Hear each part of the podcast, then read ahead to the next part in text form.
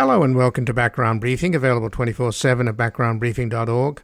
I'm Ian Masters, and today we'll look into a number of stories and issues in the news.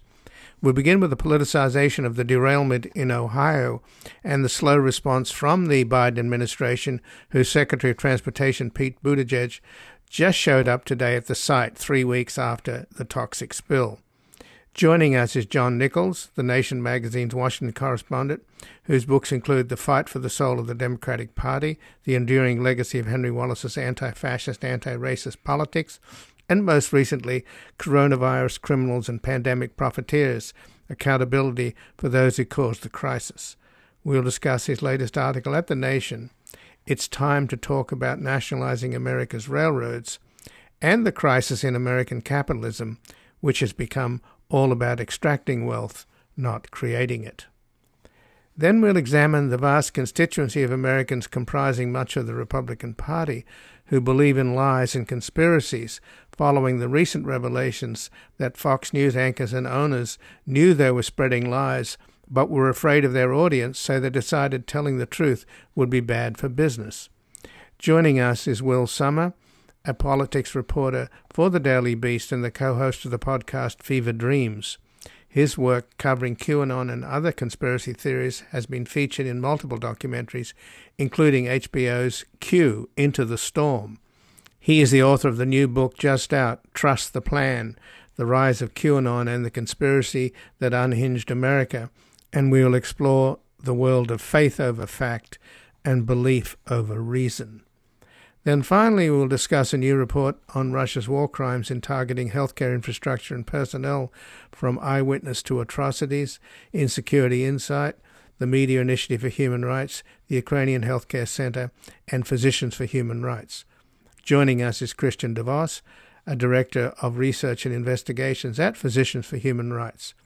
He has worked as a human rights advocate, attorney, and researcher for organizations including Amnesty International, the United States Institute for Peace, the War Crimes Research Office, and was a senior advocacy officer with the Open Society Justice Initiative. He's the author of Complementarity, Catalyst Compliance, the International Criminal Court in Uganda, Kenya, and the Democratic Republic of Congo, and is the author of a new report at Physicians for Human Rights, Destruction and Devastation one year of Russia's assault on Ukraine's healthcare system. And before we begin, I'd like to thank our many sustaining listeners and donors whose continued and growing support for Background Briefing over the past year has maintained our commercial free independence as we build our online podcast audience, broadcast on a growing number of stations nationwide, expand our production team, create a new home for our nonprofit foundation at publictruthmedia.org, and make sure every program remains available to all with no paywalls. If you haven't yet and are able to make a monthly contribution, visit backgroundbriefing.org/donate, where your tax-deductible contributions, large and small, enable us to provide you with a daily briefing on important issues in the news as we work to build a reality-based community in post-truth America. And joining us now is John Nichols, the Nation magazine's Washington correspondent.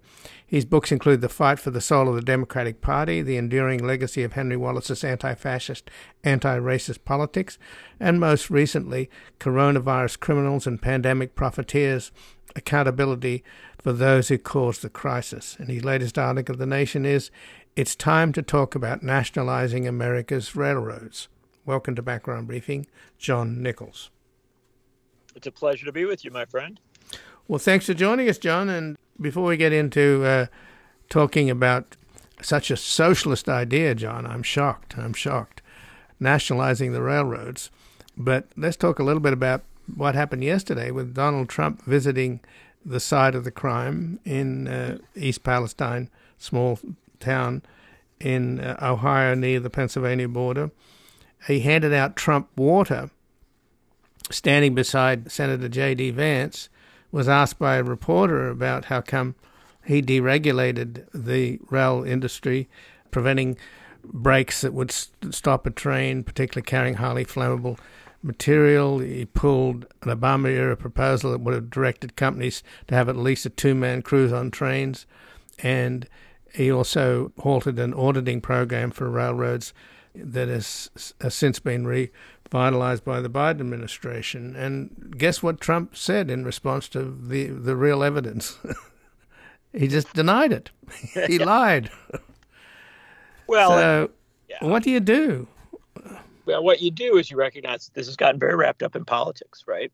And um, and at the core of this, you had something happen in East Palestine, uh, Ohio, that happens a lot in America, and that is trains derail.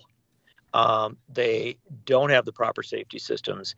They do not have proper staffing.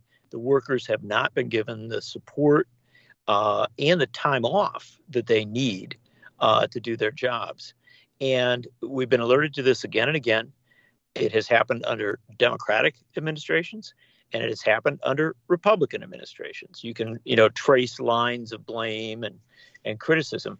But what we ought to understand is at the heart of this problem is a reality. And that is that the freight rail lines are owned by incredibly wealthy people who did not buy them because they wanted to run railroads. Didn't grow up, you know, playing with railroads as kids and things like that. They bought them to squeeze out as much profit as they can get. And they're doing that um, at uh, great expense to the American people, at you know significant damage to the American economy. Um, they're making a mess of things, and that really does open up a discussion about whether the people that are in charge of railroads should continue to be in charge of them. But on the political level, what's going on? It seems that the Republicans and particularly Fox News, are trying to suggest that this is all about the fact that Biden only cares about woke inner city people and not good white Republican people out in the countryside. Is is that going to fly? I mean, uh, look, the Biden administration was very slow to respond to this, and I think we should we should recognize that. Um, the this was a, a, a bad bad derailment. Certainly not the only one. They happen a lot, um, but this was a very bad one. Uh, the Biden administration should have been very publicly out there earlier and faster. Um, there's just no question of that. At the same time, uh, the accountability concerns that have been raised about the Trump administration, they're legitimate too, right? And so I think at the at the heart of the matter here, what you want to see is an urgent response when a train derails. Now, um, a little late in the game, but the Biden administration does seem to be responding in some pretty sincere ways. Um, there's more presence there. Um, that again, it's getting you know we're kind of getting all wrapped up in politics here, and I understand that, and I, I do understand that you know kind of everything goes political at this point, but uh, once we make sure that the people in Ohio are safe and taken care of, right? That they have, you know, something more than Trump water, right? That they have, you know, actual um, protection.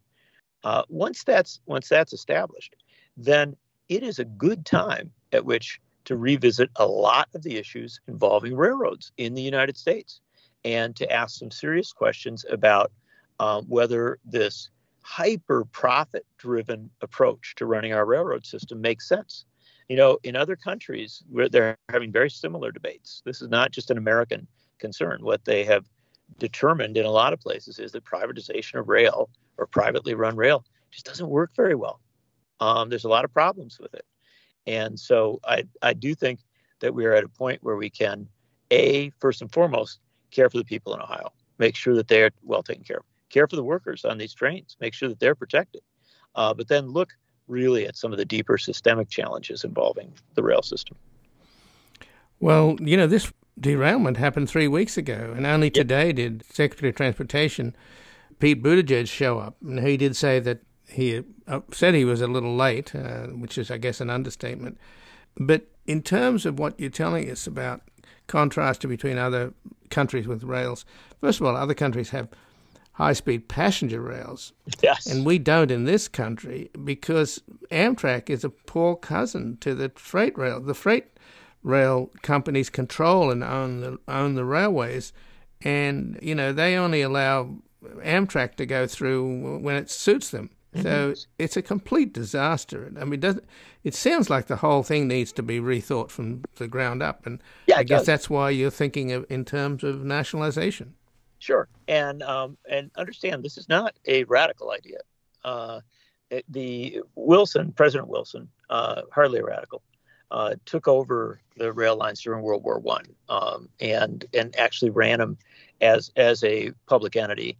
Uh, it, went so well that the workers at the end of World War One petitioned and asked, urged that the rail lines remain uh, owned by under the operation of the federal government, and uh, that didn't happen. They were turned back over to uh, the private sector, and it became a real mess in the 1930s during President Roosevelt's uh, administration.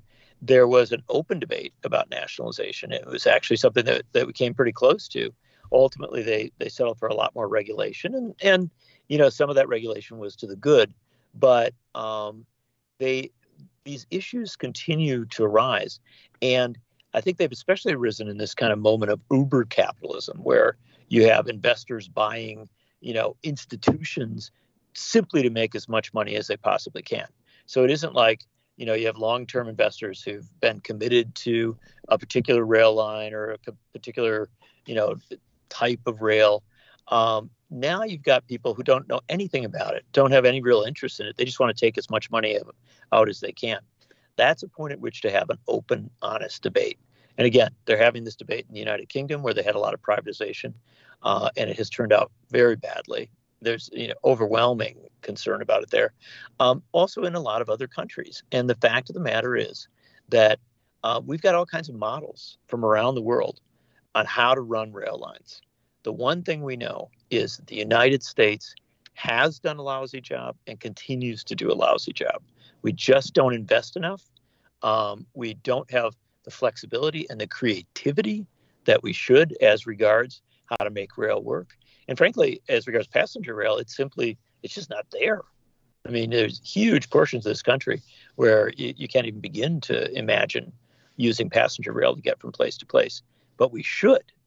And as part of that process of, you know, rethinking how we do rail, making a deeper commitment to rail, I think we should listen to the workers, listen to the people who actually work on railroads, who run rail lines.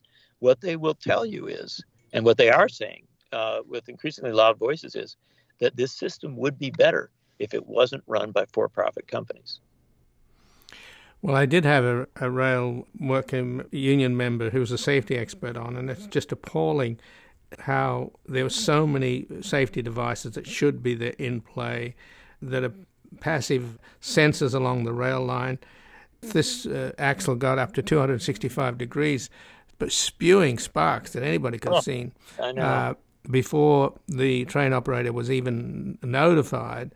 And then he tried to slow the train, and he didn't doesn't have the electronic brakes that because that was stopped in the Trump administration, and and the derailment happened.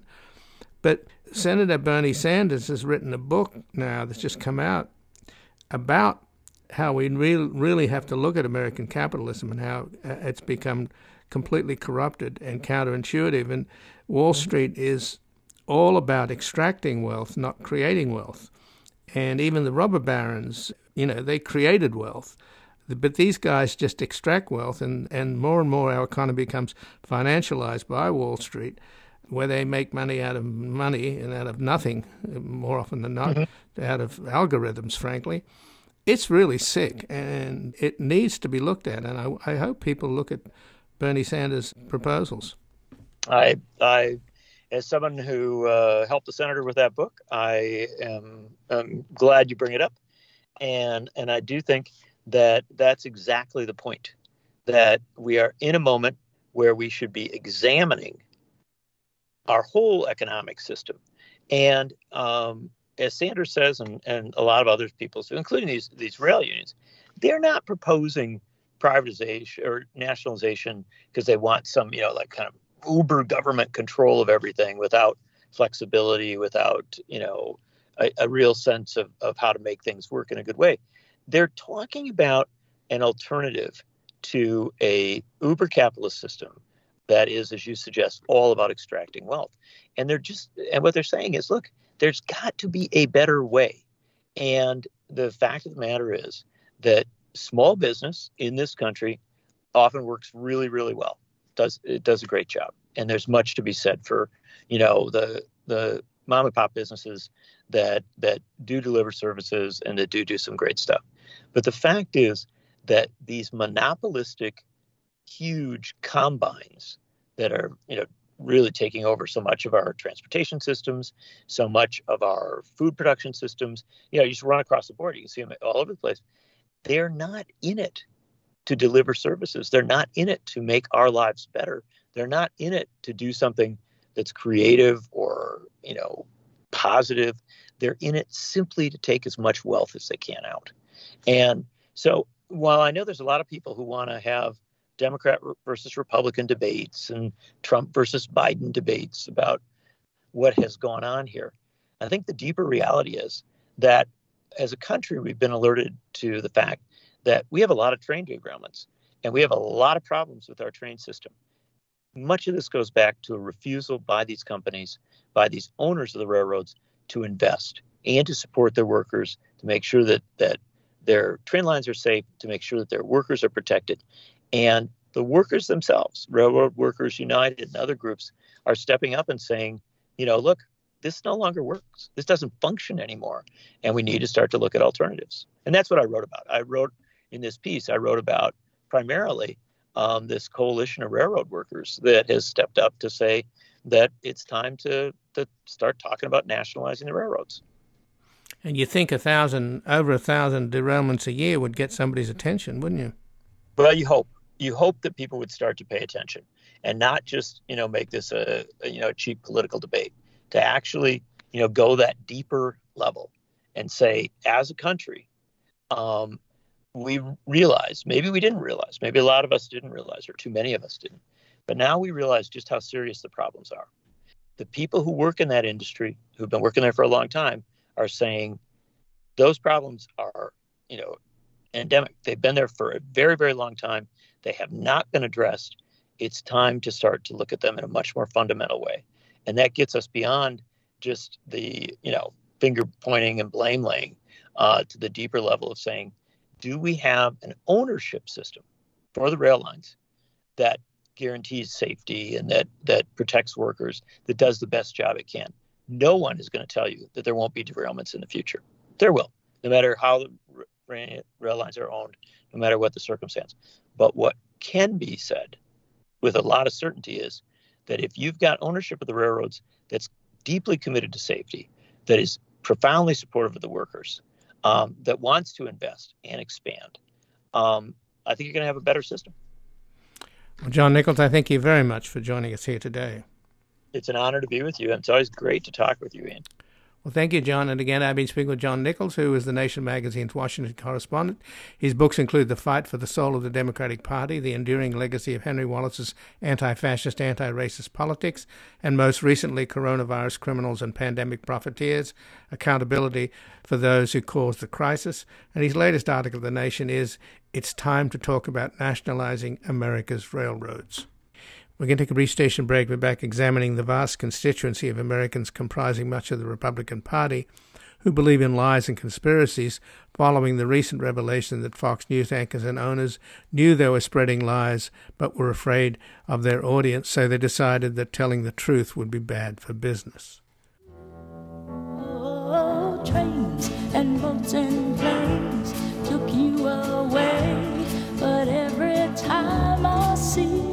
my prayer, and if my prayer can cross the sea, the trains and the boats and planes will bring you back, back home to me.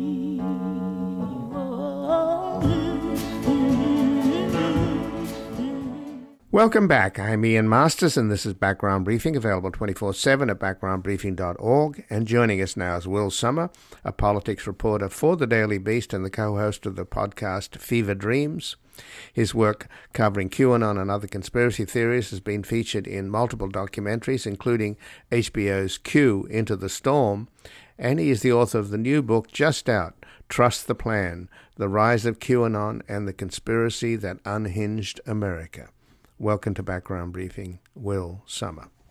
Thanks for having me, Ian. Well, thanks for joining us. And we uh, actually spoke on the very day of the January 6th insurrection. You were covering it live. And of course, we all remember the shaman with the horns, the QAnon shaman, uh, who also sh- shows up in your book with this peculiar character in, down in um, Arizona. But let me just touch on the more recent story that came as a result of court filings in the case uh, where Fox News is being sued by Dominion Voting Systems that revealed internal communications of the top people at Fox, both their on air anchors along with management, um, including Rupert Murdoch. They're afraid of their own audience. It's very clear. They've helped create a constituency out there in America that believes in conspiracies and lies, in particular, the Trump Stop the Steal lie and they were afraid to actually tell the Fox News audience that uh, Biden had won as a result. So this leads me to question what kind of constituencies out there. It's little wonder that QAnon has taken hold if you've already got millions of Americans predisposed to believing lies and conspiracy theories. That's absolutely right, Ian. I mean, you know, as you said, these um, the Fox News emails and these text messages really show uh, that they're saying, well, they're saying we know the election wasn't stolen, but we have to uh, say otherwise because otherwise our our viewers are going to leave for another network like Newsmax. Um, and so, really, you know, the way that plays into QAnon is that you have really no voice on the right, no really effective voice um, that is willing to say that, that a really out there conspiracy theory like QAnon is fake. Um, you know, these people, they basically really only believe what Donald Trump tells them. And he's not willing to do it. Uh, you know, he's, if anything, willing to promote QAnon because he sees it as sort of a, a mega fan club for him. Well, indeed, he had an opportunity, remember? And he said, oh, no, they they really care about children and want to protect children. and he wore a Q pin, right? Um, he, he's posted pictures of himself uh, sort of photoshopped to show him with a Q pin. Oh, that's um, what so. yeah, I mean, he really he really has sort of um, you know even a few years ago, I, I never would have expected, as QAnon was growing, that, that it would reach the point where Trump was really sort of actively embracing it. So, your book documents how a random anonymous internet post on Reddit in 2017 rose up and swallowed the Republican Party. But it tells a story from the point of view of families and individuals who've been swept up and sucked into this world of conspiracy and delusion. And some of it's really quite heartbreaking. You met these people, you've met the families. Families do suffer, do they not? Oh, absolutely. I mean, for me, this is, uh, you know, there's so many aspects to QAnon and, and so many that, that can get a lot of headlines. But, but I think one of the bigger tragedies we don't often talk about is how you know these families can be just obliterated by by QAnon. Um, you know, one day your your wife or your uh, your father or your son comes in and says, you know, starts talking about QAnon as though it's a real thing, and you know this this really warps the relationship because you know from the QAnon believers' point of view, this is the most important thing in the world. That uh, you know the most powerful people in the world are getting away with these heinous crimes um, and it drives them nuts that their their family members won't get on board with fighting this. Um, and so, you know, as, as you said, I've, I've talked to several families where you know the, it, was, it was almost like they were going through the grieving process that the person they knew before had died, um, essentially, and had been replaced by this, um, you know, you know, not to put too fine a point on it, sort of a lunatic um, who who just exists in a fantasy world. Well, one of the characters, uh, one of the families is uh, David, a blue collar union tradesman in his 50s, uh, and his son Nathan walked into their family home in suburban Chicago and announced, quote, Hey, I just want you guys to know that there are a bunch of Hollywood people that are going to be arrested, says Nathan. And then he lists the names of these celebrities that are soon to be arrested for pedophilia. Tom Hanks, Steven Spielberg, Oprah Winfrey, uh, etc. And the father says, "Well, I hope it's not Tom Selleck because I like Tom Selleck." so uh, now you do laugh because it's absolutely absurd, but these people are earnest. They deeply believe this. So, what is that mechanism? Where does that that sort of fault line exist in American consciousness. I mean, that can be invaded in such a way. It's just extraordinary. I, I sort of struggle to get a handle on it, and I know that's what you sought to do as well. I mean, it, it really is remarkable, as you say. The you know, you, in this case of his family, you have this father who is a guy who was pretty conservative before Trump took office, but then found himself so alienated by the by by Trump and just what a nasty man he is. I mean, to, to say it frankly, um, that he effectively became a liberal. Whereas his son, um, who's sort of a rootless guy who doesn't have a lot going on, um, is just sucked into QAnon as as a sort of something that gives his life meaning. Uh, and then you throughout the book, you sort of see this family fall apart um, it is, uh, as you say, I mean, what is it? You know, I, this is something I wanted to explore in the book, and I guess I didn't really get a, a solid answer on it. But what is it that um, about America that that drives people into these conspiracy theories? Um, I, I think aspects of it are, uh, you know, the, this sort of American tradition of independence and this idea that um, that you that the, the layman can can divine the the truth of something um, better than any expert. Uh, and so we have these, you know, in, in the most obvious example is during the pandemic where people say, you know, well, I don't care what all these doctors say about my health. I'm going to take hydroxychloroquine, um, or I don't need to wear a mask. Um, and then this kind of spirals out into into people sort of creating their own worlds, um, and then just sort of signing on for something like QAnon because while obviously fake um, to the rest of us, uh, it, it feels good to them. Well, the Supreme Court's looking into the responsibility or the lack thereof of, of these big tech companies and media companies in terms of what they allow on their platforms. And I guess you make it pretty clear, Will Sommer, that social media companies have profited from their engagement with QAnon, have they not? Well, they certainly have. I mean, you know, the QAnon users are, are very engaged. Uh, they are constantly posting. You know, they they think this is a battle uh, of life and death. Uh, you know, whereas you know someone might might use Twitter to you know post what they have for lunch. It uh, you know the the QAnon believer thinks that they're like fighting the devil by posting. So you know, there's certainly that aspect. I think also the the social media companies, you know, Facebook and Twitter, especially, were just really concerned that if they clamp down on QAnon, that that then Republicans would would use that against them in, in court hearings or support more regulation. So they really turned a blind eye to it for many years. Um, and, and frankly, now that Elon Musk controls Twitter, and uh, I think Facebook has also become more shy about moderation, um, we're seeing a lot of these same QAnon people surge back, uh, and you know, it gives them an ability to recruit more more people. But I guess to Reddit's credit, uh, since they sort of it started out on, on Reddit, they have a QAnon casualty board, do they not? They do, yes. And so this is the board where people who have um, lost member family members to QAnon gather, and particularly in when QAnon first began in 2018 and 2019, there really was very little information about QAnon available outside of the movement itself. I mean, there were a couple articles from me and reporters like me, um, but but people really had no resources, and so these, these grieving family members found each other on Reddit and and have sort of created a community to say like, you know, why is my dad talking about, um, you know, these these tunnels where children are imprisoned and stuff like this. Well, it's the first manifestation of it, at least that I recall, was when that character shot up a pizza place in Georgetown, thinking he was liberating children from a basement that had been captured and, held prisoner by Hillary Clinton in order to have their their blood drunk because apparently Democrats drink children's blood in their lust for pedophilia now.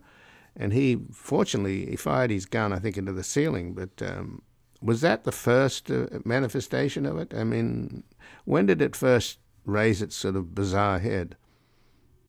Yeah, I mean, I, I think that's a great example of it, Ian. The, um, you know, the Pizzagate was sort of this precursor to QAnon. Uh, and this, this, as you said, this belief that Democrats were terrorizing children in a Washington pizzeria. Um, and, and, you know, I, I think that really shows the dangers that these, these right wing hucksters and con artists uh, are, are playing with when they are telling their audiences, um, you know, these, these unspeakable crimes are happening to children uh, and no one's doing anything about it. And so, in the case of the Pizzagate gunman, I think it's somewhat natural if, if you believe that is serious, you know, for someone to say, well, maybe I'll do something about it. You know, I'll, I'll, I'll take action. Um, and obviously, you know, he was, he was very wrong Um, but you know, unfortunately, no one was hurt. But, but you know, as he was being dragged away by the police, he said, "Well, I guess I had the you know my intel was bad. I I, I guess I, I, I you know I just had the wrong idea." Um, and and so you know it it really is this this very kind of potent mixture that that these people are capitalizing on, and often with people who are mentally ill or um, are just not really connected to reality, and then you know the results can be very violent.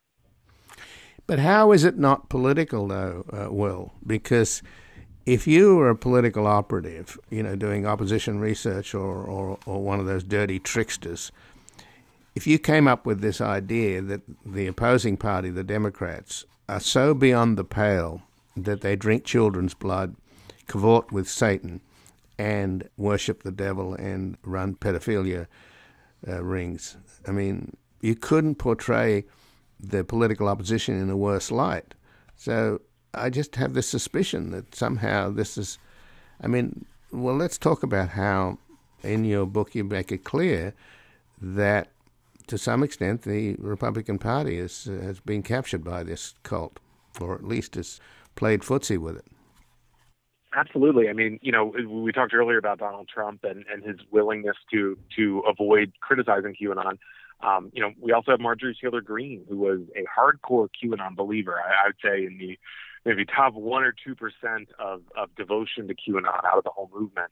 Um, and now she's, I, I would say, maybe the third or fourth most powerful member of the Republican Party in in the House.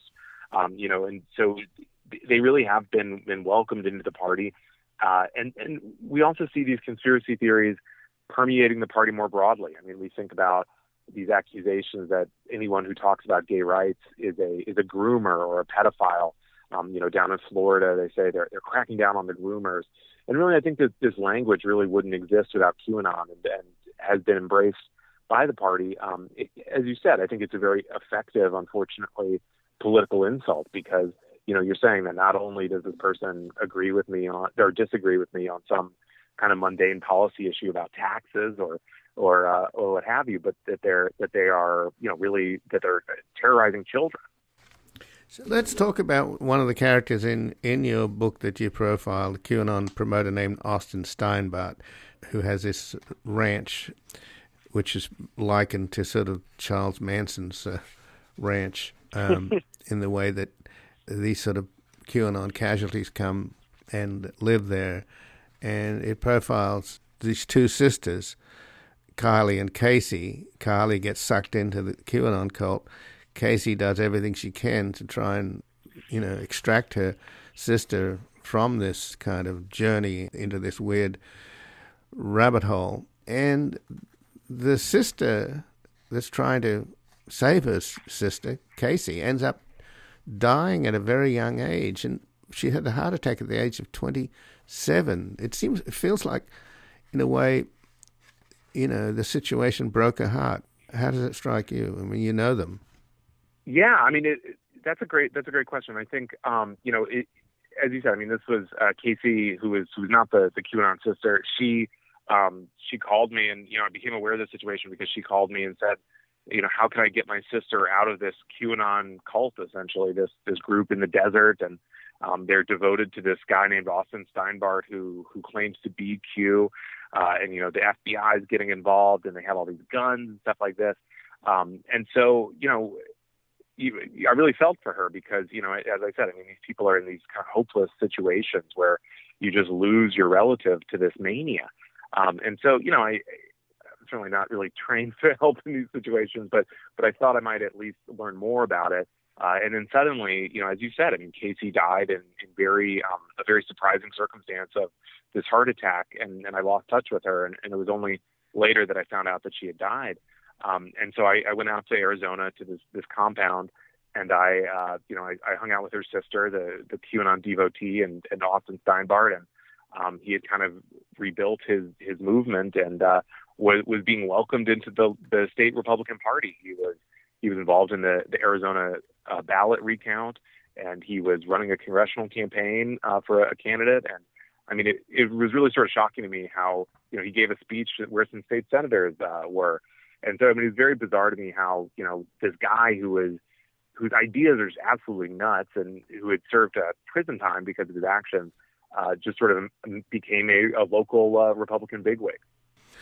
Well, who then? I mean, he claims to have been Q, and Q sends these Q drops out, right, to his devotees, missives that they cling to and then uh, widely disseminated. My understanding, though, was that the original Q, at least the one that people thought was Q, was some guy that was living in the Philippines, and then his son then became the pretender, and he said he was Q. So, who the hell is Q?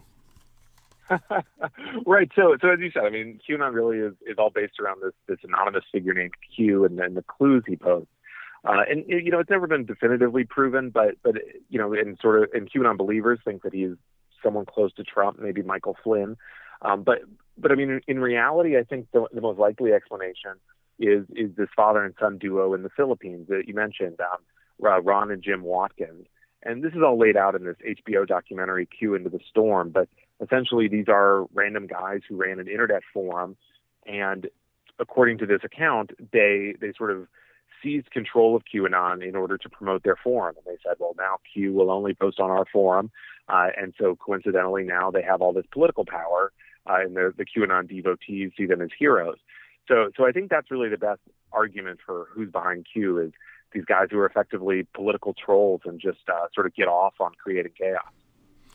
But just in closing, though, Will, the bottom line is that they believe in the storm, the, the day of reckoning, and the storm is entirely predicated upon Trump coming back. So that goes right back to the beginning of our conversation about how Fox News top anchors and, and management knew that Trump's whole stop the steal thing was a hoax and a lie, but they were afraid to tell their own people. You know, they had to lie to their audience uh, as a business decision. So it goes back to that, doesn't it? That you know, and of course, the, in many ways, January the sixth was seen as the storm by a lot of them, including the guy with the horns who was there with his feet up on the chair of the Senate's desk. So how can you disassociate Trump from this movement? I mean, I, I really think you can't. I mean, he's their hero. They call him the God Emperor, for example. I mean, he really is the the guy at the center of it. And and you know, I'm glad you brought up the storm because that's kind of the that often is underplayed when people talk about QAnon. And you know, you, you might people might listen to this and they read the book and they think, okay, well, like a lot of pe- people believe weird stuff. Who cares? But the the point of QAnon is hoping for this fascist moment, the storm, when Donald Trump will arrest and execute all of his enemies and bring in essentially a Trump dictatorship. So, you know, QAnon is really priming people for, for the end of American democracy. Uh, and, you know, so many people on January 6th were QAnon believers, and that really amped up their actions. I mean, Ashli Babbitt, who was shot by police, uh, another woman who died, they thought that that, that, that day, January 6th, was going to be the storm and, and sort of bring about the end of the American Republic. Uh, so, so this is not just a, a, weird thing to believe, but it really is sort of a, a fascist movement in America. Well, Will Sommer, I thank you for joining us here today, and I highly recommend your book to understand this fascist movement. It's a part of a broader fascist movement, and the fact that it's so crazy should alarm people, both by the fact that it's anti-democratic, but also it's completely insane. Uh, so, thank you so much. Ian, thank you so much for having me. And again, I've been speaking with Will Sommer, who's a politics reporter for the Daily Beast and the co host of the podcast Fever Dreams. His work covering QAnon and other conspiracy theories has been featured in multiple documentaries, including HBO's Q Into the Storm. And he's the author of the new book just out, Trust the Plan The Rise of QAnon and the Conspiracy That Unhinged America. We're going to take a brief station break and back discussing a new report on Russia's war crimes in targeting healthcare infrastructure and healthcare personnel in Ukraine.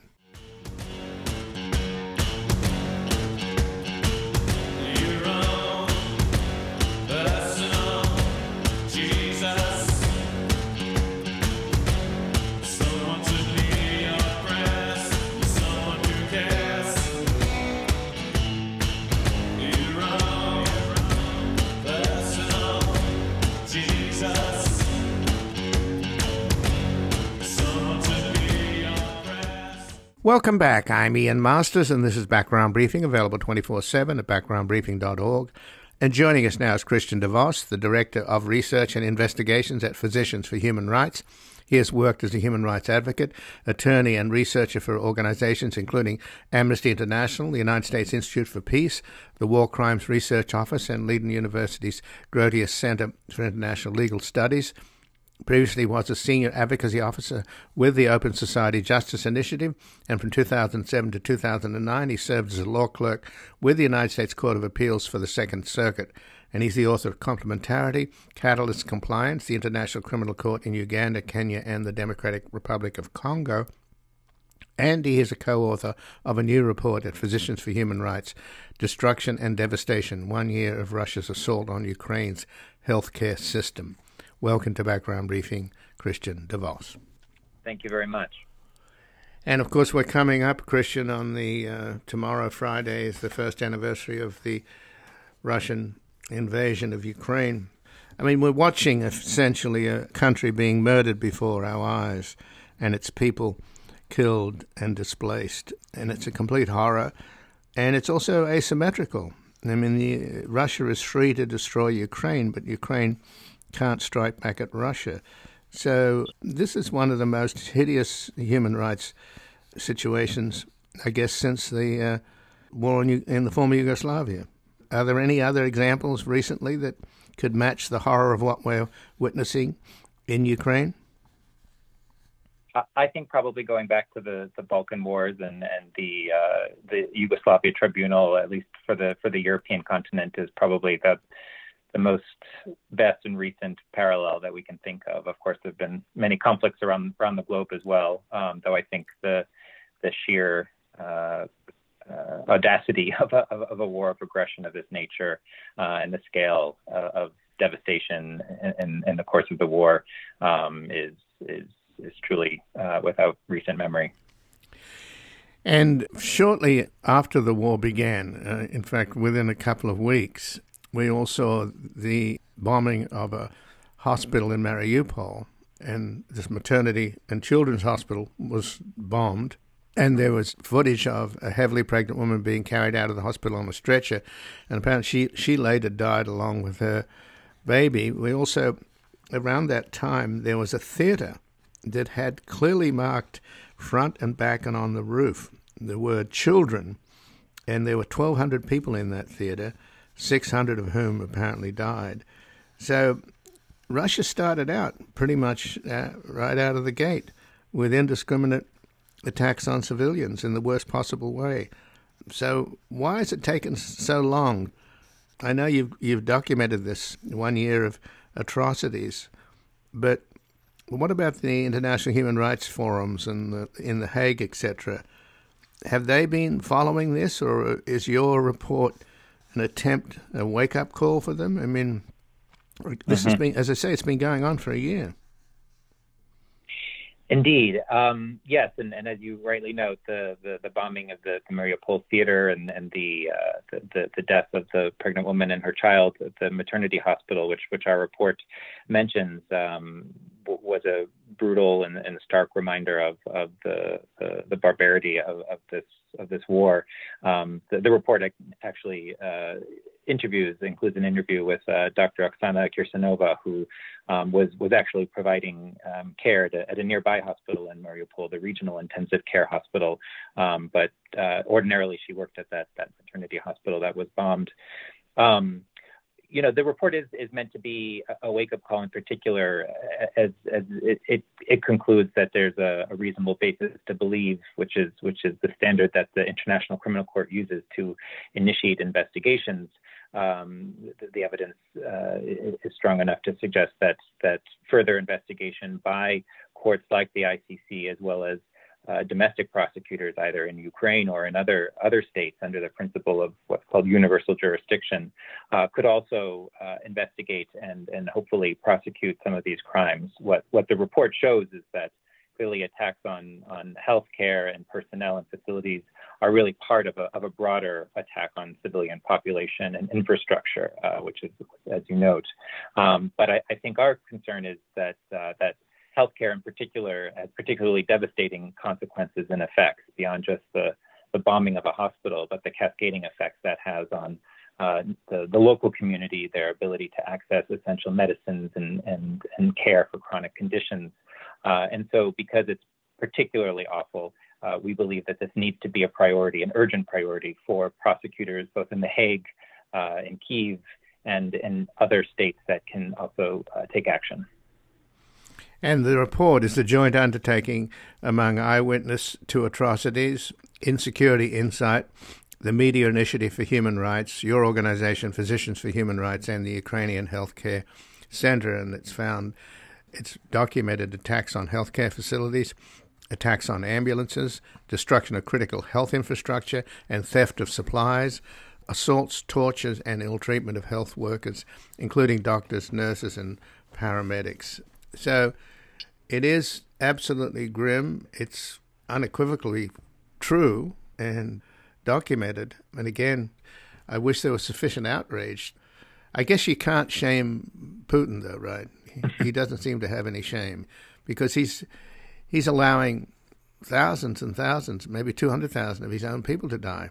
So, do you see any ability to shame the Russians, or is it really necessary to hold them to account before a criminal court or several different forums, including the UN, by the way?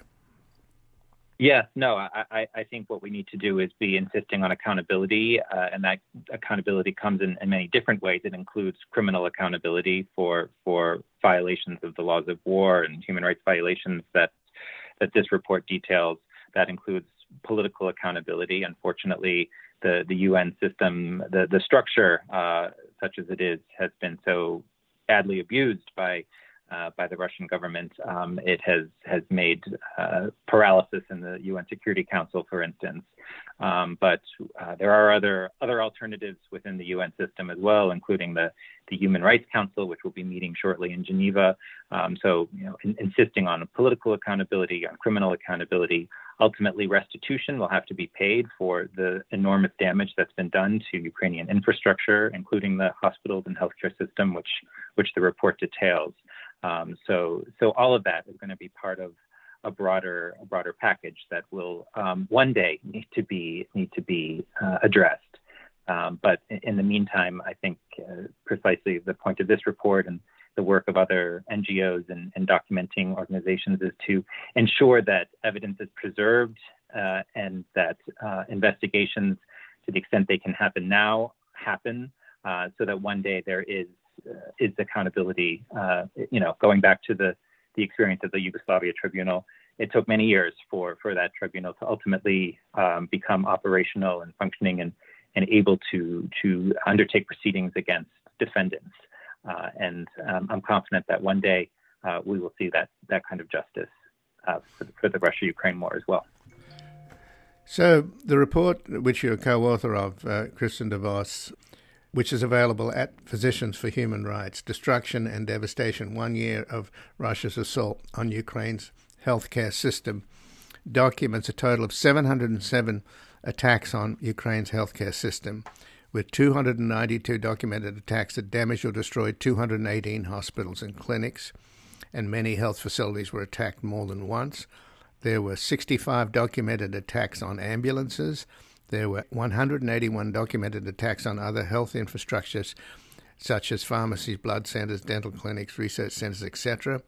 86 attacks on healthcare workers were documented, with 62 health workers killed and 52 injured, and many others were threatened, imprisoned, taken hostage, or forced, forced to work under Russian occupation. And one in 10 Ukrainian hospitals have been directly damaged from these attacks.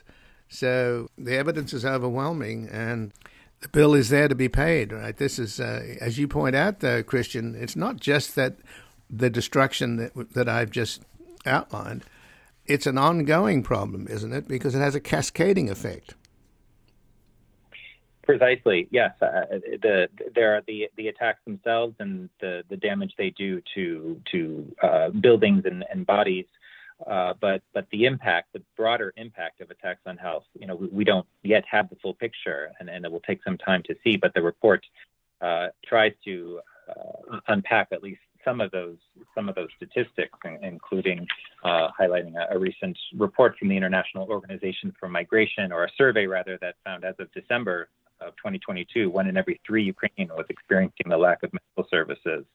Uh, and the World Health Organization itself has noted spiraling costs, logistical hurdles, and damaged infrastructure are making access to essential services all the more challenging for, for uh, millions of civilians. Um, so there's this broader destabilizing effect, as I said, that attacks on health have on civilian populations in terms of their ability to access health care. And frankly, uh, as a strategy to sow terror in communities when, when it's not safe to go to the hospital and to seek the care that you need.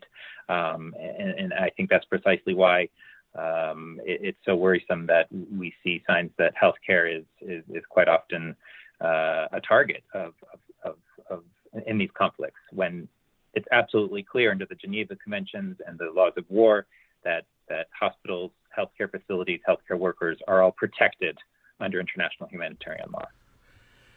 But they're also, the Russians are also attacking the energy grid. We've seen that re- relentlessly, and it continues. And isn't there an obvious connection there? I mean, for example, premature babies are kept alive with ventilators, etc. Hospitals obviously require electricity.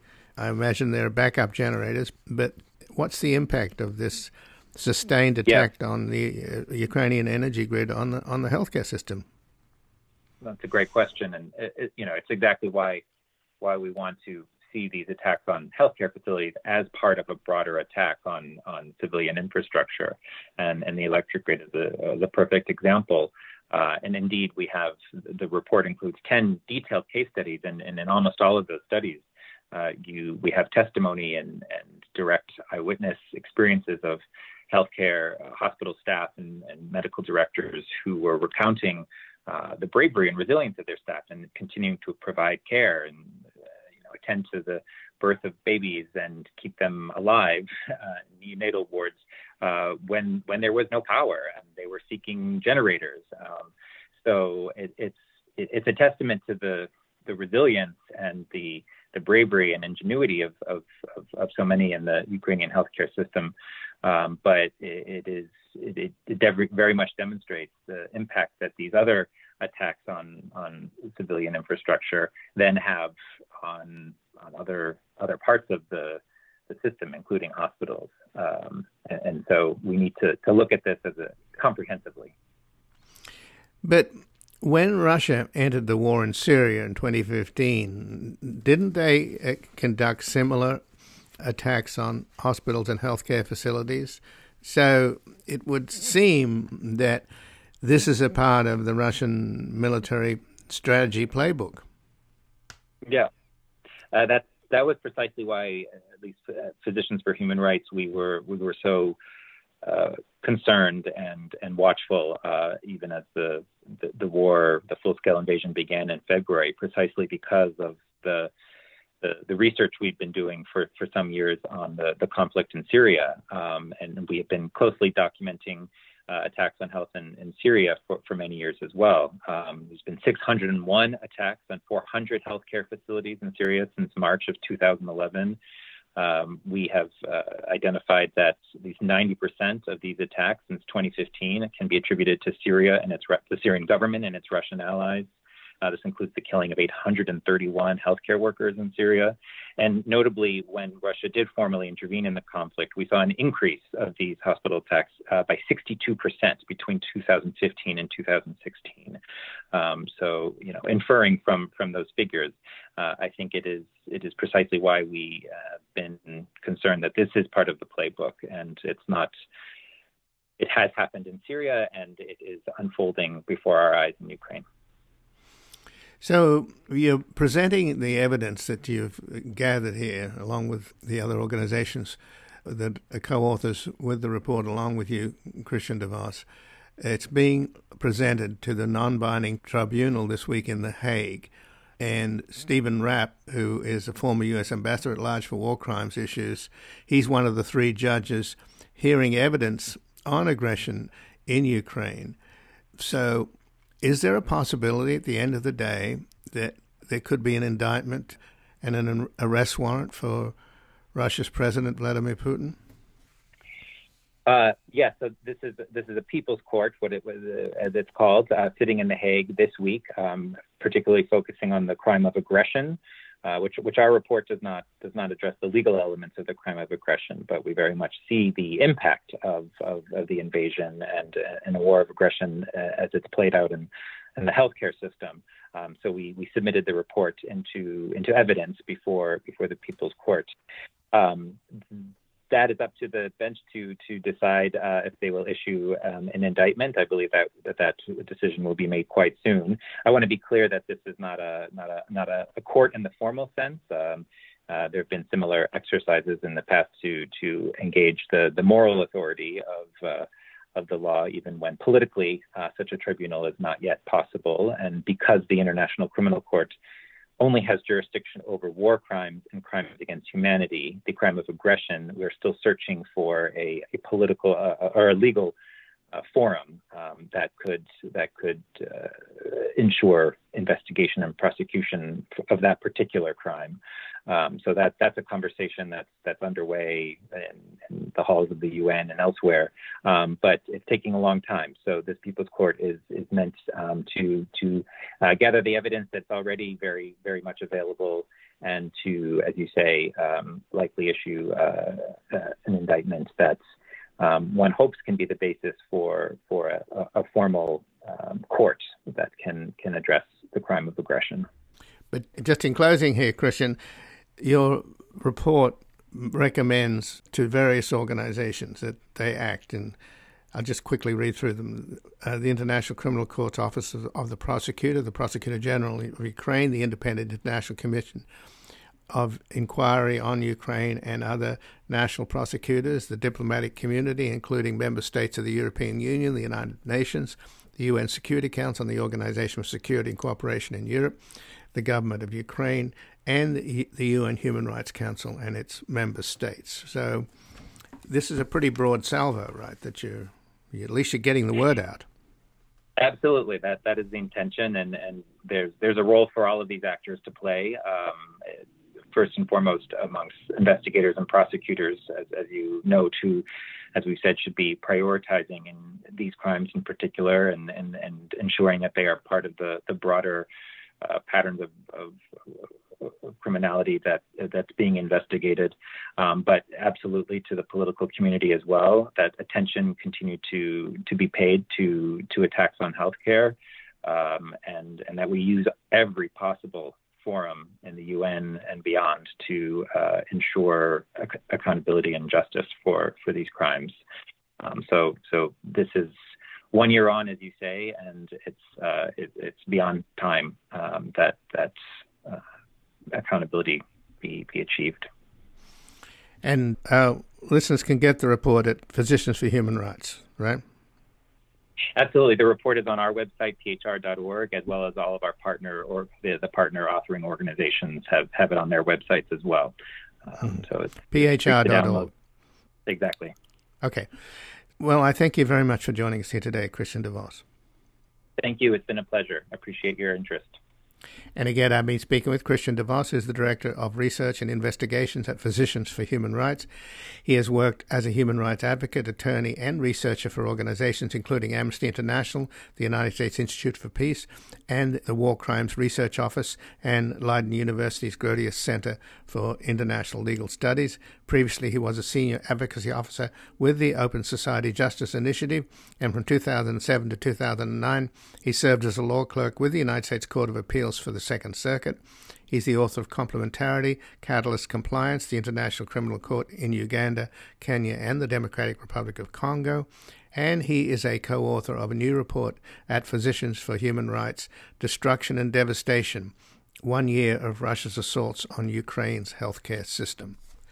And we'll have a link to the report at backgroundbriefing.org. This has been Background Briefing. I'm Ian Masters, and I'd like to thank producer Graham Fitzgibbon. And to help us sustain this program into the future and assure it remains free to all, please take a moment to support us by going to backgroundbriefing.org/donate or publictruthmedia.org, where you will find our non-profit Public Truth Media Foundation, where your tax-deductible donations, large and small, keep us broadcasting. And if you missed any of today's program and would like to explore our vast archives, you can find us at backgroundbriefing.org, where we'll include extended interviews searchable by topic and have made it easy for you to sign up for daily email updates that provide links to resources, articles, and books discussed on the program. Also, you can find links there to subscribe wherever you get your podcasts, and we also encourage your ratings and reviews on these platforms. Find us on Twitter and Facebook at Ian Masters Media, and please do help us reach more listeners by sharing this program with friends, family, and colleagues. And I'll be back again on Sunday with another background briefing at backgroundbriefing.org. Bye for now.